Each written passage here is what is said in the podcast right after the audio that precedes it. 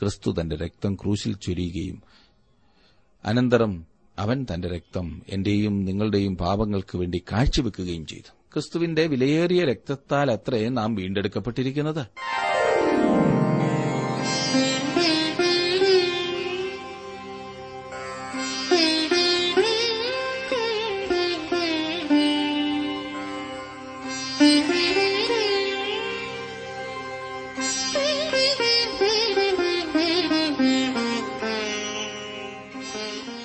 W ആറിന്റെ വേദപഠന class ആരംഭിക്കുകയാണ് ജീവ സന്ദേശം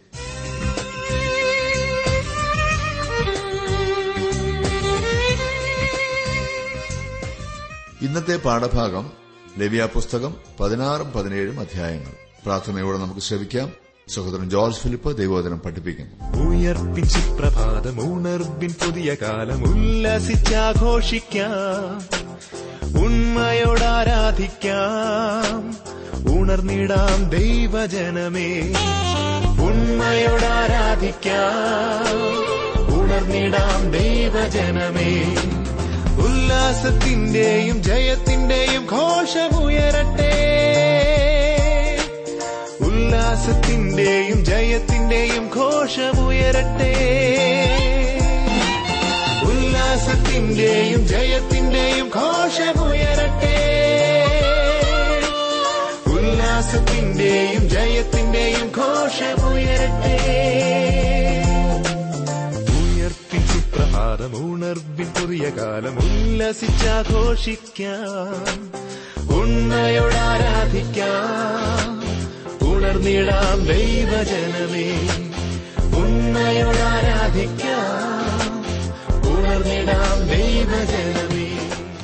സ്വയം ശരിയാകാതെ ആർക്കും മറ്റൊരാളെ ശരിയാക്കുവാൻ സാധ്യമല്ല നാം ആയിരിക്കുന്നിടം വരെ മാത്രമേ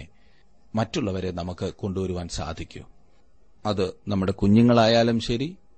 ഭാര്യയോ ഭർത്താവോ നമ്മെ പിൻപറ്റുവാൻ ശ്രമിക്കുന്നതായ നമ്മുടെ കീഴിൽ ജോലി ചെയ്യുന്ന മറ്റുള്ളവരായിക്കൊള്ളട്ടെ അവരെയൊക്കെ നാം ആയിരിക്കുന്നിടം വരെ മാത്രമേ കൊണ്ടുവരുവാൻ സാധിക്കൂ വലിയ വലിയ സിദ്ധാന്തങ്ങൾ പറയുവാൻ സാധിക്കും എന്നാൽ അവ മറ്റുള്ളവരിൽ ഫലിക്കണമെങ്കിൽ ഞാൻ പറയുന്നത് പോലെ ജീവിക്കുന്ന വ്യക്തിയായിരിക്കണം നമ്മുടെ ജീവിതം മറ്റുള്ളവരിൽ ഒരു സ്വാധീനവും ഉണ്ടാക്കാത്തതിന് കാരണം നാം പറയുന്നത് പോലെ ജീവിക്കാത്തതുകൊണ്ടല്ലേ നമ്മുടെ ജീവിതം മറ്റുള്ളവരിൽ എന്തെങ്കിലുമൊക്കെ സ്വാധീനം ചെലുത്താത്തതാണെങ്കിൽ ജീവിക്കുന്നതുകൊണ്ട് ഒരു ഫലവുമില്ല എന്ന് ഞാനങ്ങ് പറയട്ടെ അതുകൊണ്ട് പല ജീവിതങ്ങളും അർത്ഥശൂന്യമായി ലക്ഷ്യമില്ലാതെ അവസാനിക്കുന്നു ഫലപ്രദമായ ഒരു ജീവിതം എങ്ങനെ സാധ്യമാകുമെന്ന് നമുക്കിന്ന് ഒരുമിച്ചൊന്ന് പരിശോധിക്കാം ലവ്യ പുസ്തകം പതിനാറാം അധ്യായത്തിന്റെ മുഖവരെയാണല്ലോ ചിന്തിക്കുവാൻ ആരംഭിച്ചത് ആദ്യത്തെ രണ്ട് വാക്യങ്ങൾ ഞാനൊന്ന് വായിച്ച് ഇന്നത്തെ പഠനം മുൻപോട്ട് ആരംഭിക്കുകയാണ് അഹരോന്റെ രണ്ട് പുത്രന്മാർ യഹോവയുടെ സന്നിധിയിൽ അടുത്തു ചെന്നിട്ട് മരിച്ചുപോയ ശേഷം യഹോവ മോശയോട് അരളി ചെയ്തതെന്തെന്നാൽ കൃപാസനത്തിൻ മീതെ മേഘത്തിൽ ഞാൻ വെളിപ്പെടുന്നതുകൊണ്ട് നിന്റെ സഹോദരനായ അഹ്റോൻ മരിക്കാതിരിക്കേണ്ടതിന് വിശുദ്ധ മന്ദിരത്തിൽ തിരശീലയ്ക്കകത്ത് പെട്ടകത്തിന്മേലുള്ള കൃപാസനത്തിന് മുൻപിൽ എല്ലാ സമയത്തും വരരുത് എന്ന് അവനോട് പറയണം പ്രായച്ചിത്തത്തിന്റെ മഹാദിനത്തിനു വേണ്ടിയുള്ള നിർദ്ദേശങ്ങളും ആചാരാനുഷ്ഠാനങ്ങളും അഹ്റോന്റെ പുത്രന്മാരായ നാദാബിന്റെയും അബീഹുവിന്റെയും അനുഭവത്തിന് ശേഷമാണ് നിർബന്ധമാക്കിയത് അവർ തിരുനിവാസത്തിലെ അതിവിശുദ്ധ സ്ഥലത്ത് അതിക്രമിച്ചു കടക്കുകയും ദൈവത്തിന്റെ നേരെയുള്ള ന്യായവിധിക്കിരയായി മരണപ്പെടുകയും ചെയ്തു എന്ന് നാം മുൻപ് ചിന്തിച്ചുവല്ലോ ഈ രണ്ട് പുരുഷന്മാരുടെയും പെട്ടെന്നുള്ള മരണത്തിന് പ്രായച്ചിത്തത്തിന്റെ മഹാദിനം വിശദീകരണം നൽകുന്നു ഈ ശുശ്രൂഷയിൽ ദൈവത്തിന്റെ വിശുദ്ധിയുടെ പാരമ്യതയും മനുഷ്യന്റെ പാപത്തിന്റെ ഏറ്റവും പരിതാപകരമായ അവസ്ഥയും വ്യക്തമാക്കപ്പെട്ടിരിക്കുന്നു ദൈവത്തിന്റെയും മനുഷ്യന്റെയും ഇടയിൽ ഒരു വലിയ വിടവുണ്ട് എന്നാൽ അത് സ്ഥിരമായിട്ടുള്ള ഒന്നല്ല കേട്ടോ അതിനാൽ നമുക്ക് ദൈവത്തെ സ്തുതിക്കുവാൻ സാധിക്കും ആ വിടവ് നികത്തപ്പെട്ടിരിക്കുന്നു ഇന്ന് തങ്കലേക്ക് കടന്നു വരുവാൻ ദൈവം മനുഷ്യനെ പ്രോത്സാഹിപ്പിച്ചുകൊണ്ടിരിക്കുന്നു പ്രിയ സുഹൃത്തെ താങ്കൾ ദൈവവഴിയിൽ കൂടി വരേണ്ടതാണ് ദൈവത്തിന്റെ വഴിയിൽ കൂടി താങ്കൾക്ക് ധൈര്യത്തോടെ കടന്നു വരാവുന്നതാണ് അങ്ങനെ മാത്രമേ ധൈര്യത്തോടെ വരുവാൻ സാധിക്കൂ നാം എബ്രാലേഖനം പത്താം അധ്യായത്തിന്റെ പത്തൊൻപത് മുതൽ ഇരുപത്തിരണ്ട് വരെയുള്ള വാക്യങ്ങളിൽ അതുകൊണ്ട് അതുതന്നെയാണ് വായിക്കുന്നത് ക്രിസ്തുവിങ്കിലേക്ക് വരുവാൻ സാധിക്കുന്ന വഴി അവൻ മുഖാന്തരം നമുക്ക് ഇരുപക്ഷക്കാർക്കും ഏകാത്മാവിനാൽ പിതാവെങ്കിലേക്ക് പ്രവേശനം ലഭിച്ചു എന്ന് എഫ് എസ് ലേഖനൻ രണ്ടാം അധ്യായത്തിന് പതിനെട്ടാം വാക്യത്തിൽ പൌലോസ് പറയുന്നു കടന്നു വരിക എന്നാണ് ആഹ്വാനം അഹറോന്റെ ഈ രണ്ട് പുത്രന്മാർ അതിവിശുദ്ധ സ്ഥലത്ത് അതിക്രമിച്ച് കടന്നതിനാലാണ് ഇതെല്ലാം ചെയ്തിരിക്കുന്നത് എന്ന കാര്യം ശ്രദ്ധിക്കുക താങ്കൾക്ക് എല്ലാ സമയത്തും എന്റെ സ്ഥലത്ത് കടന്നു വരുവാൻ കഴിയുകയില്ല എന്ന് ദൈവം പറയുന്നു ഇന്ന് ഇത് നമുക്ക് വിഭിന്നമാണ് കേട്ടോ നാം ക്രിസ്തുവിൽ കൂടി കടന്നു ചെല്ലുന്നുവെങ്കിൽ ഏത് സമയത്തും ഏത് സ്ഥലത്തും ദൈവസന്നിധിയിൽ പ്രവേശിക്കുവാൻ നമുക്ക് അവകാശമുണ്ട് അതെ ക്രിസ്തുവിനെ അംഗീകരിക്കുക മാത്രമാണ് ആ കാര്യത്തിന് വേണ്ടി നാം ചെയ്യേണ്ടത് മൂന്നും നാലും വാക്യങ്ങളിൽ നാം വായിക്കുന്നത് പതിനാറാം അധ്യായത്തിന്റെ മൂന്നും നാലും വാക്യങ്ങൾ പാപയാഗത്തിന് ഒരു കാളക്കിടാവിനേടും ഹോമയാഗത്തിനൊരു ആട്ടുകറ്റനോടും കൂടെ അഹ്റോനും വിശുദ്ധ മന്ദിരത്തിൽ കടക്കണം അവൻ പഞ്ഞിനൂൽ കൊണ്ടുള്ള വിശുദ്ധമായ അങ്കി ധരിച്ച് ദേഹത്തിൽ പഞ്ഞിനൂൽ കൊണ്ടുള്ള നടുക്കെട്ട് കെട്ടി പഞ്ഞിനൂൽ കൊണ്ടുള്ള മുടിയും വെക്കണം ഇവ വിശുദ്ധ വസ്ത്രമാകിയാൽ അവൻ ദേഹം വെള്ളത്തിൽ കഴുകിയിട്ട് അവയെ ധരിക്കണം അന്ന് മഹാപുരോഹിതൻ മാത്രമേ അനുഷ്ഠാനങ്ങൾ നടത്തുകയുള്ളൂ എന്നതാണ് ഈ ദിവസത്തിന്റെ പ്രത്യേകത അവന് യാതൊരു സഹായവും ഉണ്ടായിരുന്നില്ല അവൻ വിശുദ്ധ മന്ദിരത്തിൽ പ്രായച്ചിത്തം കഴിപ്പാൻ കടന്നിട്ട് പുറത്തു വരുന്നതുവരെ സമാഗമന കൂടാരത്തിൽ ആരും ഉണ്ടായിരിക്കരുത് അന്നത്തെ സകല കാര്യവും മഹാപുരോഹിതനാണ് ചെയ്യേണ്ടത് ഏറ്റവും ചെറിയ കാര്യം മുതൽ വലിയ കാര്യം വരെ മറ്റെല്ലാ പുരോഹിതന്മാരും സമാഗമന കൂടാരത്തിൽ നിന്ന് പോകുന്നു മഹാപുരോഹിതൻ മാത്രം പ്രവേശിക്കുന്നു കാരണം പ്രായച്ചിത്തം കഴിക്കേണ്ടത് മഹാപുരോഹിതന്റെ ഉത്തരവാദിത്തമായിരുന്നു മഹാപുരോഹിതൻ ക്രിസ്തുവിനെ ചിത്രീകരിക്കുന്നതിനാൽ ഇത് മനസ്സിലാക്കേണ്ട വളരെ പ്രധാനപ്പെട്ട കാര്യമാണ് ലോകത്തിന്റെ പാപവുമായി ക്രിസ്തു തനിയേ ആകുന്നു അന്ന് നിന്നത് എന്റെ ദൈവമേ എന്റെ ദൈവമേ എന്നെ കൈവിട്ടത് എന്ത് എന്നെ രക്ഷിക്കാതെയും എന്റെ ഞരക്കത്തിന്റെ വാക്കുകൾ കേൾക്കാതെയും അകന്നു നിൽക്കുന്നത് എന്ത് എന്ന് ഇരുപത്തിരണ്ടാം സങ്കീർത്തനത്തിന്റെ ഒന്നാം വാക്യത്തിൽ നാം വായിക്കുന്നു ഈ പറയുന്ന ദിവസം മഹാപുരോഹിതൻ തന്റെ മഹത്വത്തിന്റെയും അലങ്കാരത്തിന്റെയും വസ്ത്രങ്ങൾ മാറ്റിവെക്കുന്നു മറ്റ് പുരോഹിതന്മാരെ പോലെയുള്ള വസ്ത്രം മാത്രം ധരിക്കുന്നു അവൻ ദേഹം വെള്ളത്തിൽ കഴുകിയിട്ട് പഞ്ഞിനൂൽ കൊണ്ടുള്ള അങ്കി ധരിക്കുന്നു അവൻ വിശുദ്ധനായിരിക്കണം എന്നാൽ പുകഴുവാനായി അലങ്കാരം ഒന്നും ഉണ്ടായിരിക്കരുത് എന്ന് നാം കാണുന്നു സ്വർഗത്തിലെ സകല മഹിമകളെയും വിട്ടൊഴിഞ്ഞ് മനുഷ്യരൂപമെടുത്ത് ക്രൂശിൽ മരിക്കുവാൻ വന്ന നമ്മുടെ ശ്രേഷ്ഠ മഹാപുരോഹിതനായ ക്രിസ്തുവിന്റെ നിഴലാണിവിടെ മനോഹരമായി ചിത്രീകരിക്കപ്പെട്ടിരിക്കുന്നത് ആദിയിൽ വചനമുണ്ടായിരുന്നു വചനം ദൈവത്തോടുകൂടിയായിരുന്നു വചനം ദൈവമായിരുന്നു വചനം ജഡമായി തീർന്ന് കൃപയും സത്യവും നിറഞ്ഞവനായി നമ്മുടെ ഇടയിൽ പാർത്തു ഞങ്ങൾ അവന്റെ തേജസ് പിതാവിൽ നിന്നും ഏകജാതനായവന്റെ തേജസ്സായി കണ്ടു ദൈവത്തെ ആരും ഒരു നാളും കണ്ടിട്ടില്ല പിതാവിന്റെ മടിയിലിരിക്കുന്ന ഏകജാതനായ പുത്രൻ അവനെ വെളിപ്പെടുത്തിയിരിക്കുന്നു എന്ന് യോഹന്നാൻ ഒന്നിന്റെ ഒന്നിലും പതിനാലിലും പതിനെട്ടിലും നാം കാണുന്നു നമ്മുടെ കർത്താവ് ഈ ഭൂമിയിൽ ഒരു മനുഷ്യനായി താൻ ഇറങ്ങി വന്നപ്പോൾ ദൈവത്വമല്ല മഹിമയാണ് മാറ്റിവെച്ചത് ഇനിയും അഞ്ചും ആറും വാക്യങ്ങളിൽ അവൻ ഇസ്രായേൽ മക്കളുടെ സഭയുടെ പക്കൽ നിന്ന് പാപയാഗത്തിന് രണ്ട് കോലാട്ടുകൊറ്റനെയും ഹോമയാഗത്തിന് ഒരു ആട്ടുകൊറ്റനെയും വാങ്ങണം തനിക്ക് വേണ്ടിയുള്ള പാപയാഗത്തിന്റെ കാളയെ അഹ്റോൻ അർപ്പിച്ചു തനിക്കും കുടുംബത്തിനും വേണ്ടി പ്രായച്ചിത്തം കഴിക്കണം ഈ അതിപ്രധാനപ്പെട്ട ദിവസത്തേക്കുള്ള അഹ്റോന്റെ വ്യക്തിപരമായ ഒരുക്കം ഇതോടുകൂടി അവസാനിക്കുകയാണ് ചെയ്യുന്നത് അഹ്റോൻ തനിക്കും തന്റെ കുടുംബത്തിനും വേണ്ടി ഒരു പാപയാഗം അർപ്പിക്കുന്നു ക്രിസ്തുവിന്റെ ജീവിതത്തിലും പ്രവർത്തനത്തിലും പ്രായച്ചിത്ത മഹാദിനത്തിലെ ഈ പ്രവർത്തനത്തിന് സാമ്യമായി ഒന്നും തന്നെ കാണുവാൻ കഴിയുന്നില്ല അവൻ പാപമില്ലാത്തവനായിരുന്നു അവൻ തനിക്ക് വേണ്ടിയല്ല മരിച്ചത് അവൻ നമുക്ക് വേണ്ടി പാപമായി തീരുകയാണ് ചെയ്തത് അവൻ ഒരിക്കലും തനിക്ക് വേണ്ടി തന്നെ യാതൊരു യാഗവും അർപ്പിച്ചിട്ടില്ല യേശു ശിശുവായിരിക്കുമ്പോൾ ദേവാലയത്തിൽ കൊണ്ടുവന്നതായി പറഞ്ഞിരിക്കുന്ന കുറുപ്രാവുകൾ അവന്റെ അമ്മയായ മറിയയുടെ ശുദ്ധീകരണത്തിനു വേണ്ടിയായിരുന്നു അവൾ ഒരു പാപിയാകുന്നു എന്ന കാര്യം അവളെ ഓർമ്മപ്പെടുത്തുന്നതായിരുന്നു അത് യേശുവിനു വേണ്ടി ഒരു യാഗമെങ്കിലും അർപ്പിച്ചതായി യാതൊരു രേഖയുമില്ല അവന് അത് ആവശ്യവുമില്ലായിരുന്നു സ്ഥലത്തിന്റെ സജ്ജീകരണത്തെക്കുറിച്ചാണ് ഏഴ് മുതൽ പതിനാല് വരെയുള്ള വാക്യങ്ങളിൽ നാം വായിക്കുന്നത് ഞാൻ ആ ഭാഗം അല്പം നീണ്ടതായതുകൊണ്ട് വായിക്കണ്ടല്ലോ നിങ്ങൾ തന്നെ വായിച്ചാലും രണ്ട് കോലാട്ടുകൊറ്റന്മാരെ ഒരു പാപയാഗത്തിന് കൊണ്ടുവരുന്ന കാര്യം ശ്രദ്ധിച്ചിരിക്കേണ്ടതാണ് ഇവയിൽ ഓരോന്നും പാപമോചനത്തിന്റെ വിവിധ വശങ്ങളാണ് വെളിപ്പെടുത്തുന്നത് ഒന്ന് പാപയാഗമായി അർപ്പിക്കപ്പെടുന്നു മറ്റതിനെ മരുഭൂമിയിലേക്ക് അയക്കുന്നു മരുഭൂമിയിലേക്ക് അയക്കുന്ന ആടിനെ അസസൈലിനുള്ള ആട് എന്നാണ് വിളിക്കുന്നത് ബലിയാട് എബ്രായ വാക്ക് ലോ അസസേൽ എന്നാണ് ഈ വാക്ക് ഈ ആട്ടുകൊറ്റനും അതിന്റെ മരുഭൂമിയിലെ ലക്ഷ്യസ്ഥാനത്തോടും ബന്ധപ്പെട്ടതാണ് പൂർണവും സമൂലവുമായ നീക്കം എന്ന് ഇതിനർത്ഥമുണ്ട് സമ്പൂർണമായി നീക്കിക്കളയുക എന്നും അർത്ഥമാക്കാം ഇത് പാപയാഗത്തിന്റെ ഒരു ഭാഗമായിരുന്നു ആ ചീട്ട് അയക്കപ്പെടുന്ന കോലാട്ടുകൊറ്റന്റെ മേലും മറ്റേ ചീട്ട് അർപ്പിക്കപ്പെടുന്ന കോലാട്ടുകൊറ്റന്റെ മേലും വീഴുന്നു കോലാട്ടുകൊറ്റന്മാരെ എന്തെങ്കിലും ചെയ്യുന്നതിനു മുൻപായി അഹ്റോൻ തനിക്കും തന്റെ കുടുംബത്തിനുമായി കാളയുടെ രക്തവുമായി അതിവിശുദ്ധ സ്ഥലത്ത് പ്രവേശിക്കണമായിരുന്നു അതിനാൽ മഹാപുരോഹിതൻ ഒരിക്കൽ മാത്രമേ അതിവിശുദ്ധ സ്ഥലത്ത് പ്രവേശിച്ചിരുന്നുള്ളൂ എന്ന് പറയുന്നത് തികച്ചും ശരിയല്ല അവൻ ആണ്ടിൽ ഒരു ദിവസം മാത്രമേ അതിവിശുദ്ധ സ്ഥലത്ത് പ്രവേശിച്ചിരുന്നുള്ളൂ എന്നാൽ ആ ദിവസം രണ്ട് പ്രാവശ്യം അവിടെ പ്രവേശിച്ചിരുന്നു താമരയാഗപീഠം പുറത്തെ പ്രാകാരത്തിലായിരുന്നു സ്ഥിതി ചെയ്തിരുന്നത് മറ്റേതൊരു പാപയാഗത്തിലെയും പോലെ തന്നെ മഹാപുരോഹിതനും വേണ്ടിയുള്ള പാപയാഗത്തിനായി കാളയെ അറക്കുന്നു എന്നാൽ യാഗത്തിന്റെ അവസാനത്തിൽ പുതിയതായി ചിലവ കൂടി ചേർക്കുന്നു അതിവിശുദ്ധ സ്ഥലത്തേക്ക് പോകുന്ന വഴിയിൽ അവൻ താമ്രത്തൊട്ടിയുടെ അരികിൽ തന്റെ കൈകാലുകൾ കഴുകിയിരുന്നു എന്നാണ് എന്റെ വിശ്വാസം അനന്തരം വിശുദ്ധ സ്ഥലത്ത് യാഗപീഠത്തിന്മേലുള്ള തീക്കനൽ ഒരു കലശത്തിൽ നിറച്ച് സൗരഭ്യമുള്ള ധൂപവർഗ ചൂർണം കൈനിറയെ എടുക്കുന്നു അനന്തരം മഹാപുരോഹിതൻ ധൂപവർഗം കലശത്തിലെ തീക്കനലിൽ ഇടുന്നു അവൻ അതിവിശുദ്ധ സ്ഥലത്തേക്കുള്ള തിരശീല കടക്കുമ്പോൾ അതിവിശുദ്ധ സ്ഥലം പുക കൊണ്ട് നിറയുന്നു പെട്ടകവും കൃപാസനവും അതിവിശുദ്ധ സ്ഥലത്താണ് ഇരിക്കുന്നത് തന്നോടൊപ്പം ഒരു പാത്രത്തിൽ കൊണ്ടുവന്നിട്ടുള്ള കാളയുടെ രക്തമെടുത്ത് അതിൽ വിരൽ മുക്കി കൃപാസനത്തിന്റെ മുൻപിൽ ഏഴ് പ്രാവശ്യം തളിക്കുന്നു രക്തം പെട്ടിയുടെ പുറം കൃപാസനമാക്കി തീർക്കുന്നു ഏഴ് പ്രാവശ്യം ചെയ്യുന്നത് പൂർണ്ണവും മതിയായതുമായ വിധത്തിലുള്ള പ്രായച്ചിത്തത്തെയാണ് സൂചിപ്പിക്കുന്നത്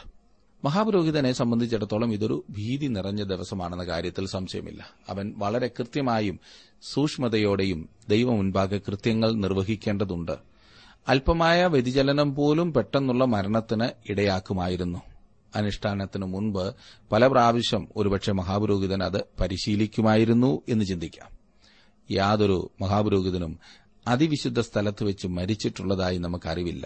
അങ്ങനെ മരിച്ച രണ്ടുപേർ നാദാബും അബീഹുവും മാത്രമാണ് ക്രൂശിന്മേൽ ക്രിസ്തു നമുക്ക് വേണ്ടി പാപമായി തീർന്നു സമാഗമന കൂടാരത്തിലെ താമ്രയാഗപീഠം അതിനെയാണ് സൂചിപ്പിക്കുന്നത് അനന്തരം നമ്മുടെ ശ്രേഷ്ഠ മഹാപുരോഹിതനായി ക്രിസ്തു സ്വർഗ്ഗത്തിൽ പ്രവേശിക്കുകയും നമ്മുടെ പാപങ്ങൾക്ക് വേണ്ടി തന്റെ രക്തം അർപ്പിക്കുകയും ചെയ്തു എന്ന് നാം കാണുന്നു ഇപ്പോൾ ദൈവസിംഹാസനം നമുക്കൊരു കൃപാസനമായിരിക്കുന്നു എബ്രായ ലേഖനം ഒൻപതും പത്തും അധ്യായങ്ങളിൽ ഈ വസ്തുതകൾ വ്യക്തമായി പഠിപ്പിക്കുന്നു അഹ്റോൻ ഭയത്തോടും വിറയിലോടും കൂടി അതിവിശുദ്ധ സ്ഥലത്ത് പ്രവേശിച്ചിരുന്നെങ്കിൽ നാം ധൈര്യത്തോടെ കൃപാസനത്തിനടുത്ത് ചെല്ലുവാനാണ് എബ്രായ ലേഖനം നാലാം അധ്യായത്തിന്റെ പതിനാറാം വാക്യത്തിൽ ഉദ്ബോധിപ്പിച്ചിരിക്കുന്നത് അഹ്റോന് ആണ്ടിൽ ഒരിക്കൽ മാത്രമേ അവിടെ കടന്നു ചെല്ലുവാൻ കഴിഞ്ഞിരുന്നുള്ളൂ എന്നാൽ നമുക്ക് നിരന്തരമായി അടുത്ത് ചെല്ലാവുന്നതത്രേ നമ്മുടെ മഹാപുരോഹിതനായ ക്രിസ്തു തന്റെ രക്തവും തന്റെ മധ്യസ്ഥതയും സുഗന്ധ സുഗന്ധധൂപവർഗവും സ്വർഗത്തിലേക്ക് കൊണ്ടുപോയി ഇപ്പോൾ അവൻ സ്വർഗത്തിൽ ദൈവത്തിന്റെ വലത്ത് ഭാഗത്തുണ്ട് തനിക്കും തന്റെ കുടുംബത്തിനും വേണ്ടി മഹാപുരോഹിതൻ പ്രവേശിച്ചതിന് ശേഷം ജനത്തിനു വേണ്ടി അതിവിശുദ്ധ സ്ഥലത്ത് പ്രവേശിക്കേണ്ടതാണ് പതിനഞ്ച് മുതൽ പത്തൊൻപത് വരെയുള്ള വാക്യങ്ങളിലേക്ക് വരുമ്പോൾ ഇതിനും അവൻ തനിക്കു വേണ്ടിയും തന്റെ കുടുംബത്തിനു വേണ്ടിയും മാത്രമല്ല ഇസ്രായേൽ മക്കൾക്ക് വേണ്ടിയും കൂടിയാണ് അതിവിശുദ്ധ സ്ഥലത്ത് പ്രവേശിക്കുന്നത് എന്ന് കാണുന്നു അവരുടെ അതിക്രമങ്ങളും അശുദ്ധിയും നിമിത്തമാണ് അപ്രകാരം ചെയ്യേണ്ടത് അഹ്റോന് വേണ്ടി കാളയെ അറക്കുന്നതിന്റെ അതേ അനുഷ്ഠാനങ്ങൾ ഇവിടെയും കോലാട്ടുകൊറ്റനെ അറക്കുന്നതിൽ നിവർത്തിക്കുന്നു മുമ്പിലത്തെ പോലെ അവൻ അതിവിശുദ്ധ സ്ഥലത്തേക്ക് പ്രവേശിക്കുന്നു എന്നാൽ ഇപ്പോൾ ഇസ്രായേൽ മക്കളുടെ അശുദ്ധി നിമിത്തം വിശുദ്ധ സ്ഥലം കൂടി പ്രായചിത്തത്തിൽ ഉൾപ്പെട്ടിരിക്കുന്നു താമ്രയാഗപീഠത്തിന്മേൽ പോലും രക്തം തളിക്കണമായിരുന്നു കാരണം അവിടെയായിരുന്നു ഇസ്രായേലിന്റെ പാപങ്ങളെ ഏറ്റുപറഞ്ഞ് പ്രായച്ചിത്തം കഴിച്ചിരുന്നത് ജനങ്ങളുടെ പാപങ്ങൾ നിമിത്തം അത് മലിനമായി തീർന്നിരുന്നു എന്ന് കാണുവാൻ സാധിക്കും നമുക്ക് വേണ്ടി ക്രൂശിന്മേൽ മരിച്ച ഒരു വ്യക്തിയെയാണ് ഇതെല്ലാം ഓർമ്മപ്പെടുത്തുന്നത് ക്രൂശല്ല പ്രാധാന്യം അർഹിക്കുന്നത് ക്രൂശിന്മേൽ മരിച്ച ആളിനെയാണ് ഇവിടെ പ്രധാനപ്പെട്ടതായി കാണേണ്ടത് കാളകളുടെയും ആട്ടുകൊറ്റന്മാരുടെയും രക്തത്തിന്റെ അപര്യാപ്തതയാണ് ഇവയെല്ലാം വെളിപ്പെടുത്തുന്നത് ആകയാൽ സ്വർഗത്തിലുള്ളവയുടെ പ്രതിബിംബങ്ങളെ ഈ വകയാൽ ശുദ്ധമാക്കുന്നത് ആവശ്യം സ്വർഗീയമായവയ്ക്കോ ഇവയേക്കാൾ നല്ല യാഗങ്ങൾ ആവശ്യം നമ്മുടെ രക്ഷ വലിയ വില കൊടുത്ത് സമ്പാദിച്ചതാണെന്ന് അനന്തമായ നിത്യതയുടെ യാഗങ്ങളിൽ നമ്മെ ഓർമ്മിപ്പിക്കേണ്ടതിനു വേണ്ടി ക്രിസ്തുവിന്റെ രക്തം ദൈവസിംഹാസനത്തിൽ ഉണ്ടായിരിക്കുമെന്നത്ര എന്റെ വിശ്വാസം ക്രിസ്തുവിന്റെ വിലയേറിയ രക്തമെന്നാണ് പത്രോസപ്പോസ്തലൻ പറഞ്ഞിരിക്കുന്നത് ക്രിസ്തു തന്റെ രക്തം ക്രൂശിൽ ചൊരിയുകയും അനന്തരം അവൻ തന്റെ രക്തം എന്റെയും നിങ്ങളുടെയും പാപങ്ങൾക്ക് വേണ്ടി കാഴ്ചവെക്കുകയും ചെയ്തു ക്രിസ്തുവിന്റെ വിലയേറിയ രക്തത്താൽ അത്രയും നാം വീണ്ടെടുക്കപ്പെട്ടിരിക്കുന്നത് ഇനിയും ജനത്തിന്റെ ഒരുക്കത്തെക്കുറിച്ചാണ് ഇരുപത് മുതൽ ഉള്ള വാക്യങ്ങളിൽ നാം കാണുന്നത് പ്രായചിത്തത്തിന്റെ മഹാദിനത്തിൽ മഹാപുരോഹിതൻ തനിയാണ് ശുശ്രൂഷ ചെയ്യുന്നത് അഹ്റോൻ ആട്ടുകൊറ്റന്റെ രക്തം കൃപാസനത്തിന്മേൽ തളിച്ചു കഴിഞ്ഞു പിന്നീട് അവൻ തന്റെ രക്തം പുരണ്ട കൈകൾ ജീവനുള്ള കൊലാട്ടുകൊറ്റന്റെ തലയിൽ വെച്ചുകൊണ്ട് ഇസ്രായേൽ മക്കളുടെ പാപങ്ങൾ ഏറ്റുപറയുന്നു അത് ഒരു നീണ്ട പട്ടികയായിരിക്കാം എന്നാൽ മഹാപുരോഹിതൻ അവ മുഴുവൻ ഏറ്റുപറയുന്നു തലയിൽ കൈവയ്ക്കുന്നത് ഈ കോലാട്ടുകൊറ്റനെ ഇപ്പോൾ ഇസ്രായേൽ മക്കളുടെ പാപങ്ങളായി കണക്കാക്കുന്നു അല്ലെങ്കിൽ അതിനോട് ഏകീകരിക്കുന്നു എന്നതാണ് എന്നാൽ യഹോവ നമ്മുടെ എല്ലാവരുടെയും അകൃത്യം അവന്റെ മേൽ ചുമത്തിയെന്ന് അൻപത്തിമൂന്നാം അധ്യായത്തിൽ യശയാവ് പറയുന്നു അവൻ നമുക്ക് വേണ്ടി പാപമായി എന്ന് രണ്ടു കുരിന്തിർ അഞ്ചിന്റെ ഇരുപത്തിയൊന്നിൽ നാം വായിക്കുന്നു അതെ ക്രിസ്തുവിന്റെ ശരീരത്തിലെ മുറിവുകൾ ക്രിസ്തുവിന്റെ മുറിവുകളല്ല പിന്നെയോ തന്റെ മുറിവുകളാണെന്ന് കള്ളൻ മനസ്സിലാക്കി അതിനുശേഷം അഹ്റോൻ ആ കോലാട്ടുകൊറ്റനെ ഒരാളുടെ കൈവശം കൊടുത്തു അതിനെ മരുഭൂമിയിലേക്ക് അയക്കുന്നു ഈ പ്രവൃത്തി നടന്നോ എന്ന് നോക്കുവാൻ അവിടെവിടെയായി ഇസ്രായേൽ മക്കൾ വീക്ഷിച്ചുകൊണ്ട് നിന്നിരുന്നു അവസാനം ജീവനുള്ള കോലാട്ടുകൊറ്റൻ വീണ്ടും അതിനെ ഒരിക്കലും കാണുവാൻ കഴിയാത്ത വിധം മരുഭൂമിയിലേക്ക് അപ്രത്യക്ഷമാകുന്നു ആട്ടുകൊറ്റൻ അപ്രത്യക്ഷമായിരിക്കുന്നു എന്ന വാർത്ത ഒരാൾ മറ്റൊരാൾക്ക് കൊടുക്കുകയും ഏതാനും മിനിറ്റുകൾക്ക് ശേഷം ദേവാലയത്തിൽ അറിയുകയും ചെയ്യുന്നു ഇപ്രകാരം ഒരാൾ മറ്റൊരാളിലേക്ക് വാർത്ത കൈമാറ്റം ചെയ്യുന്നതുപോലെ യേശുക്രിസ്തു നമ്മുടെ പാപങ്ങളെ വഹിച്ചുകൊണ്ടുപോയി എന്ന സദ്വർത്തമാനം മത്തായി മർക്കോസ് ലൂക്കോസ് യോഹന്നാൻ എന്നീ സുവിശേഷകരിൽ നിന്നും പൌലോസ് അപ്പോസ്തോലിനും അനന്തരം ആദിമസഭാപിതാക്കന്മാരും അവസാനം എനിക്കും താങ്കൾക്കും ലഭിച്ചിരിക്കുന്നു ക്രിസ്തു നമ്മുടെ പാപങ്ങൾ പൂർണമായ വിധത്തിൽ നീക്കിക്കളഞ്ഞിരിക്കുന്നു ഇതിനോടുള്ള ബന്ധത്തിൽ ബലിയാട് അഥവാ അസസേലിനുള്ള കോലാട്ടുകൊറ്റൻ ഏതാനും തിരുവചന ഭാഗങ്ങൾ വിശദീകരിക്കുന്നു ഉദയം അസ്തമയത്തോടകന്നിരിക്കുന്നത് പോലെ അവൻ നമ്മുടെ ലംഘനങ്ങളെ നമ്മോട് അകറ്റിയിരിക്കുന്നു എന്ന് സങ്കീർത്തന പുസ്തകത്തിൽ നാം വായിക്കുന്നല്ലോ നൂറ്റിമൂന്നാം സങ്കീർത്തനത്തിന് പന്ത്രണ്ടാം വാക്യം അതുപോലെ തന്നെ യശയാപ്രവചനം മുപ്പത്തിയെട്ടിന്റെ പതിനേഴ് യശയാപ്രവചനം നാൽപ്പത്തിനാലിന്റെ ഇരുപത്തിരണ്ട് ഇരമയാ പ്രവചനം മുപ്പത്തിയൊന്നിന്റെ മുപ്പത്തിനാല് ഇരമയാ പ്രവചനം അൻപതാം അധ്യായത്തിന്റെ ഇരുപതാം വാക്യം ഇവിടെയെല്ലാം ഈ അർത്ഥത്തിലാണ് നാം കാണുന്നത് പ്രായച്ചിത്തത്തിന്റെ മഹാദിനം ഒരു വിശ്വാസിക്ക് എന്താണ് അർത്ഥമാക്കുന്നത് ഇത് നമുക്കൊരു വിശുദ്ധ ദിവസമാണ് ആട്ടുകൊറ്റന്റെ തലയിൽ രക്തം പുരണ്ട കൈകൾ വെച്ചുകൊണ്ട് നിൽക്കുന്ന മഹാപുരോഹിതൻ ക്രൂശിൽ കിടക്കുന്ന കർത്താവിനെയാണ് ഓർമ്മിപ്പിക്കുന്നത് യോഹനാൻ അവനെ ചൂണ്ടിക്കാണിച്ച് ഇതാ ലോകത്തിന്റെ പാപത്തെ ചുമക്കുന്ന ദൈവത്തിന്റെ കുഞ്ഞാട് എന്ന് അവൻ വെളിച്ചത്തിലിരിക്കുന്നതുപോലെ നാം വെളിച്ചത്തിൽ നടക്കുന്നുവെങ്കിൽ നമുക്ക് തമ്മിൽ കൂട്ടായ്മയുണ്ട് അവന്റെ പുത്രനായ യേശുവിന്റെ രക്തം സകല പാപവും പോക്കി നമ്മെ ശുദ്ധീകരിക്കുന്നു വിശ്വാസം നമ്മുടെ പാപങ്ങളെ സ്ഥലം മാറ്റുകയും ക്രിസ്തു അവയെ നീക്കിക്കളയുകയും ചെയ്യുന്നു ദൈവം അവയെ മറക്കുകയും ചെയ്യുന്നു എന്ന് ആരോ ഒരാൾ പറഞ്ഞിട്ടുണ്ട് പതിനാറാം അധ്യായത്തിന്റെ ഇരുപത്തിമൂന്ന് ഇരുപത്തിനാല് വാക്യങ്ങളിലേക്ക് വരുമ്പോൾ അവിടെ കാണുന്നു പിന്നെ അഹ്റോൻ സമാഗമന കൂടാരത്തിൽ വന്ന് താൻ വിശുദ്ധ മന്ദിരത്തിൽ കടന്നപ്പോൾ ധരിച്ചിരുന്ന പഞ്ഞിനൂൽ വസ്ത്രം നീക്കി അവിടെ വെച്ചേക്കണം അവൻ ഒരു വിശുദ്ധ സ്ഥലത്ത് വെച്ച് വെള്ളം കൊണ്ട് ദേഹം കഴുകി സ്വന്തം വസ്ത്രം ധരിച്ച് പുറത്തു വന്ന് തന്റെ ഹോമയാഗവും ജനത്തിന്റെ ഹോമയാഗവും അർപ്പിച്ചു തനിക്കും ജനത്തിനും വേണ്ടി പ്രായച്ചിത്തം കഴിക്കണം പ്രായച്ചിത്തത്തിന്റെ മഹാദിനത്തിലെ ആചാരങ്ങൾ ചടങ്ങുകൾ അവസാനിച്ചു ഇനിയും അഹ്റൂന് ചെയ്യുവാനുള്ളത് വെള്ളം കൊണ്ട് ദേഹം കഴുകുക മാത്രമാണ് ക്രിസ്തുവിൽ ഇതിനു തുല്യമായി നാം ഒന്നും കാണുന്നില്ല ക്രിസ്തു തന്റെ വേല തികച്ചപ്പോൾ അവൻ ദൈവത്തിന്റെ വലത്തുഭാഗത്തിരിക്കുകയാണ് ചെയ്തത് അഹ്റോൻ ഇനിയും ഒരു വർഷത്തേക്ക് വിശുദ്ധ സ്ഥലത്ത് പ്രവേശിക്കുവാൻ ധൈര്യപ്പെടുകയില്ല എന്നാൽ നമ്മുടെ കർത്താവാകട്ടെ അവൻ നമ്മുടെ പാപങ്ങളെല്ലാം ക്രൂശിന്മേൽ വഹിച്ചെങ്കിലും അവനിൽ പാപത്തിന്റെ യാതൊരു കറയും ഇല്ലാത്തതിനാൽ പിതാവിന്റെ സന്നിധിയിൽ ഇരിക്കുകയാണ് ചെയ്യുന്നത് ഇരുപത്തിയാറ് മുതൽ ഇരുപത്തിയെട്ട് വരെയുള്ള വാക്യങ്ങളിലും കോലാട്ടുകൊറ്റനെ മരുഭൂമിയിലേക്ക് കൊണ്ടുപോയി വിട്ടയാൾ അതുമായി ബന്ധപ്പെട്ടതിനാൽ അശുദ്ധനായി തീർന്നു എന്നതിനെക്കുറിച്ച് കാണുന്നു അതിനാൽ അവൻ തന്റെ വസ്ത്രം അലക്കി ദേഹം വെള്ളത്തിൽ കഴുകേണ്ടതായിരുന്നു കാളയുടെയും ആട്ടുകൊറ്റന്റെയും ശരീരാവശിഷ്ടങ്ങൾ പാളയത്തിന് പുറത്തു കൊണ്ടുപോയി ചുട്ടുകളയണം അപ്രകാരം ചെയ്യുന്നവനും വസ്ത്രം അലക്കി ദേഹം വെള്ളത്തിൽ കഴുകേണ്ടത് ആവശ്യമായിരുന്നു ഈ ജനം നഷ്ടപ്പെട്ട പാപികളാകുന്നു എന്ന വസ്തുത അവരെ മനസ്സിലാക്കുവാനായിട്ടാണ് ദൈവം ഈ വ്യവസ്ഥകളൊക്കെ ചെയ്തത് താൻ വിശുദ്ധനാണെന്നും പാപം മനുഷ്യനെ ദൈവത്തിൽ നിന്നും അകറ്റിക്കളയുന്നു എന്നും ആകുന്നു ദൈവം ചൂണ്ടിക്കാണിക്കുന്നത് സുഹൃത്തെ പാപം നിമിത്തം നാം ദൈവത്തിങ്കിൽ നിന്ന് വേർപെട്ടവരായിരുന്നു എന്നാൽ ക്രിസ്തു നമുക്ക് വേണ്ടി മരിച്ചു തന്റെ തന്നെ രക്തം വഹിച്ചുകൊണ്ട് വിശുദ്ധ സ്ഥലത്ത് പ്രവേശിച്ച് നമ്മുടെ പാപങ്ങളെ നീക്കിക്കളഞ്ഞവൻ അവനത്രേ ഇരുപത്തിയൊൻപത് മുതൽ മുപ്പത്തിനാല് വരെയുള്ള വാക്യങ്ങളിൽ ദൈവം തന്റെ ജനത്തിന് വിലപിക്കുന്നതിനും ഉപവസിക്കുന്നതിനുമായി ഏർപ്പെടുത്തിയ ഒരേ ഒരു ദിവസം പ്രായച്ചിത്തത്തിന്റെ മഹാദിനമാകുന്നു എന്നതിനെക്കുറിച്ച് കാണുന്നു പാപം കാരണം ദുഃഖിക്കേണ്ട ദിവസമാണത് അത് പാപത്തിനു വേണ്ടിയുള്ള വിലാപമാണ് പഴയ നിയമത്തിൽ ഉപവസിക്കുന്നതിനുള്ള അടിസ്ഥാനം അതാണ്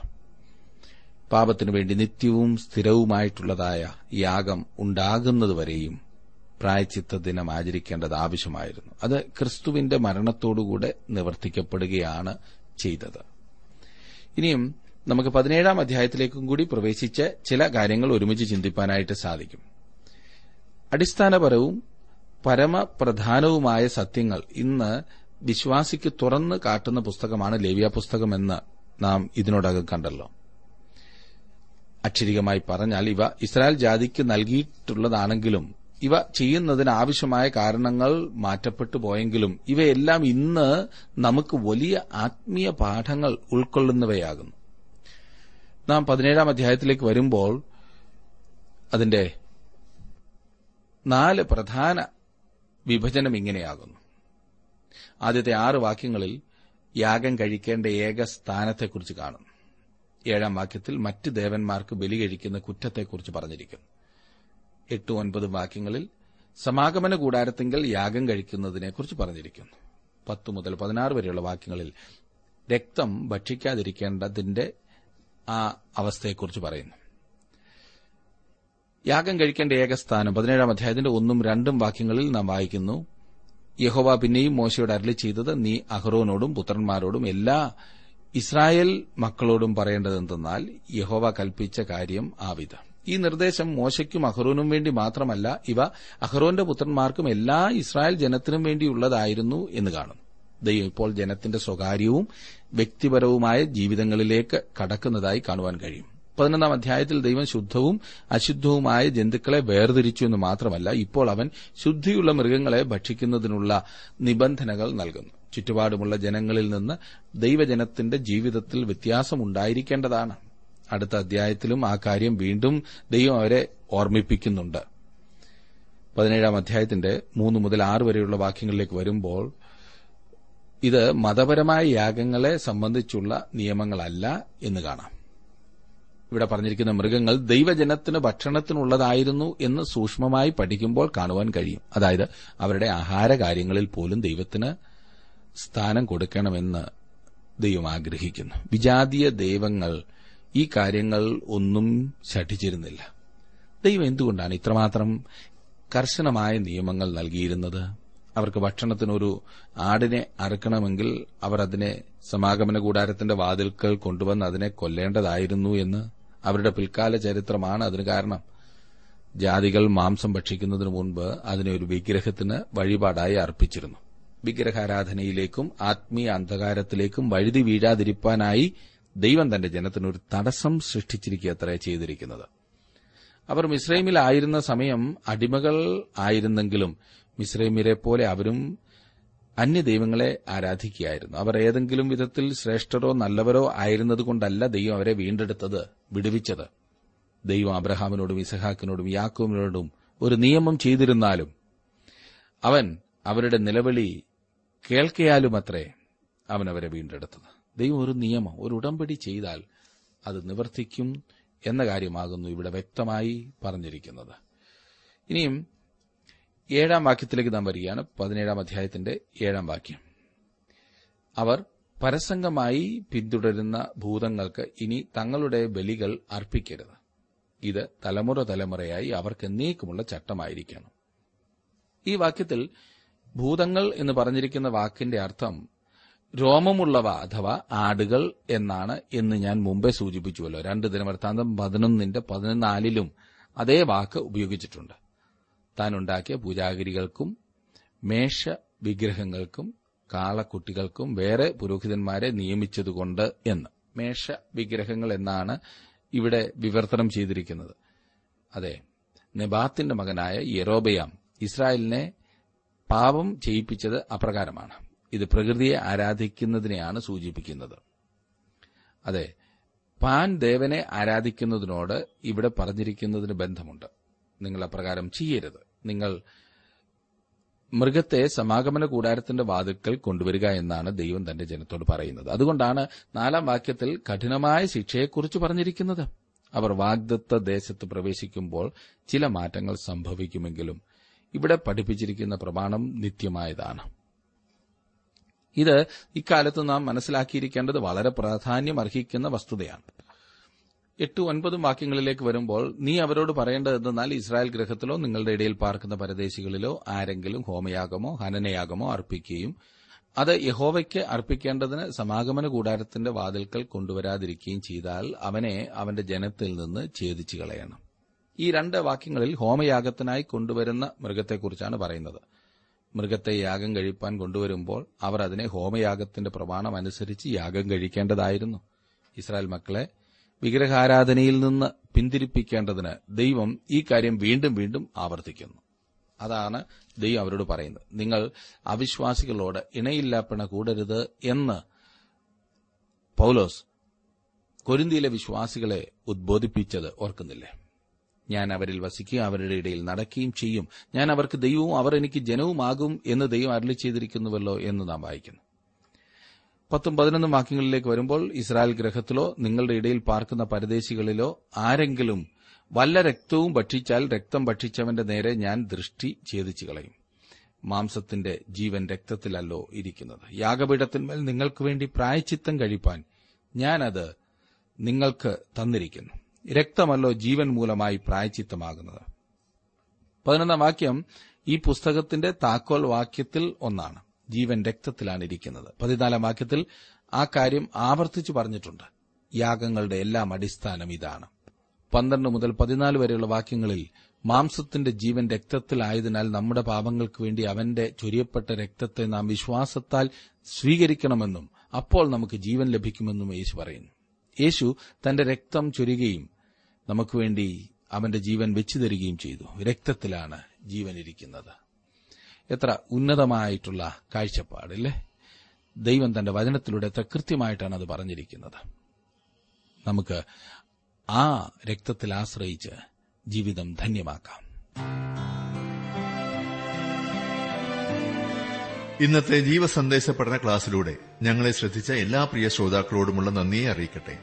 ദൈവവചനം കൃത്യമായി ക്രമമായി പഠിക്കുവാൻ ലഭിച്ചിരിക്കുന്ന ഈ അസുലഭ അവസരം പ്രയോജനപ്പെടുത്തുകയും സ്നേഹിതരെ അതിനായി ഉത്സാഹിപ്പിക്കുകയും ചെയ്യുക അഭിപ്രായങ്ങളും നിർദ്ദേശങ്ങളും പ്രാർത്ഥനാ വിഷയങ്ങളും ഞങ്ങളെ അറിയിക്കുക ഈ പുസ്തകത്തിന്റെ വിഷയവിഭജനം audio C D S D card എന്നിവ ആവശ്യമെങ്കിൽ ഞങ്ങളുമായി ബന്ധപ്പെടുക ഞങ്ങളുടെ വിലാസം ജീവസന്ദേശം പോസ്റ്റ് ബോക്സ് നമ്പർ മൂന്ന് തിരുവല്ല അഞ്ച് Keralam phone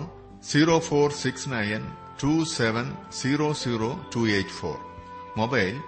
nine four four seven seven six seven three seven eight ഞങ്ങളുടെ ഇമെയിൽ അഡ്രസ്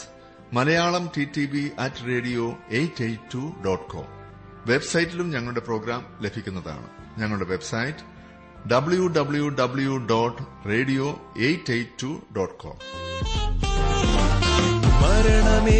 നിന്റെ വിഷമെവിടെ പാതാളമേ നിന്റെ ജയമെവിടെ മരണമേ നിന്റെ വിഷമെവിടെ പാതാളമേ നിന്റെ ജയമെവിടെ മരണത്തെ ജയിച്ചേശു തേജസ്സിൽ ഉയർത്തെടും നേറ്റിതാ മരണത്തെ ജയിച്ചേശു തേജസ്സിൽ ഉയർത്തെടും നേറ്റിതാ വൈരിയൻ തല തകർത്തതാൽ ശാപങ്ങളെല്ലാം നീങ്ങിപ്പോയി വൈരിയിൻ തല തകർത്തതാം ശാപങ്ങളെല്ലാം നീങ്ങിപ്പോയി ക്രിസ്തുവിൽ മൃതരായവർ തേജസ്സിൽ നേറ്റിടും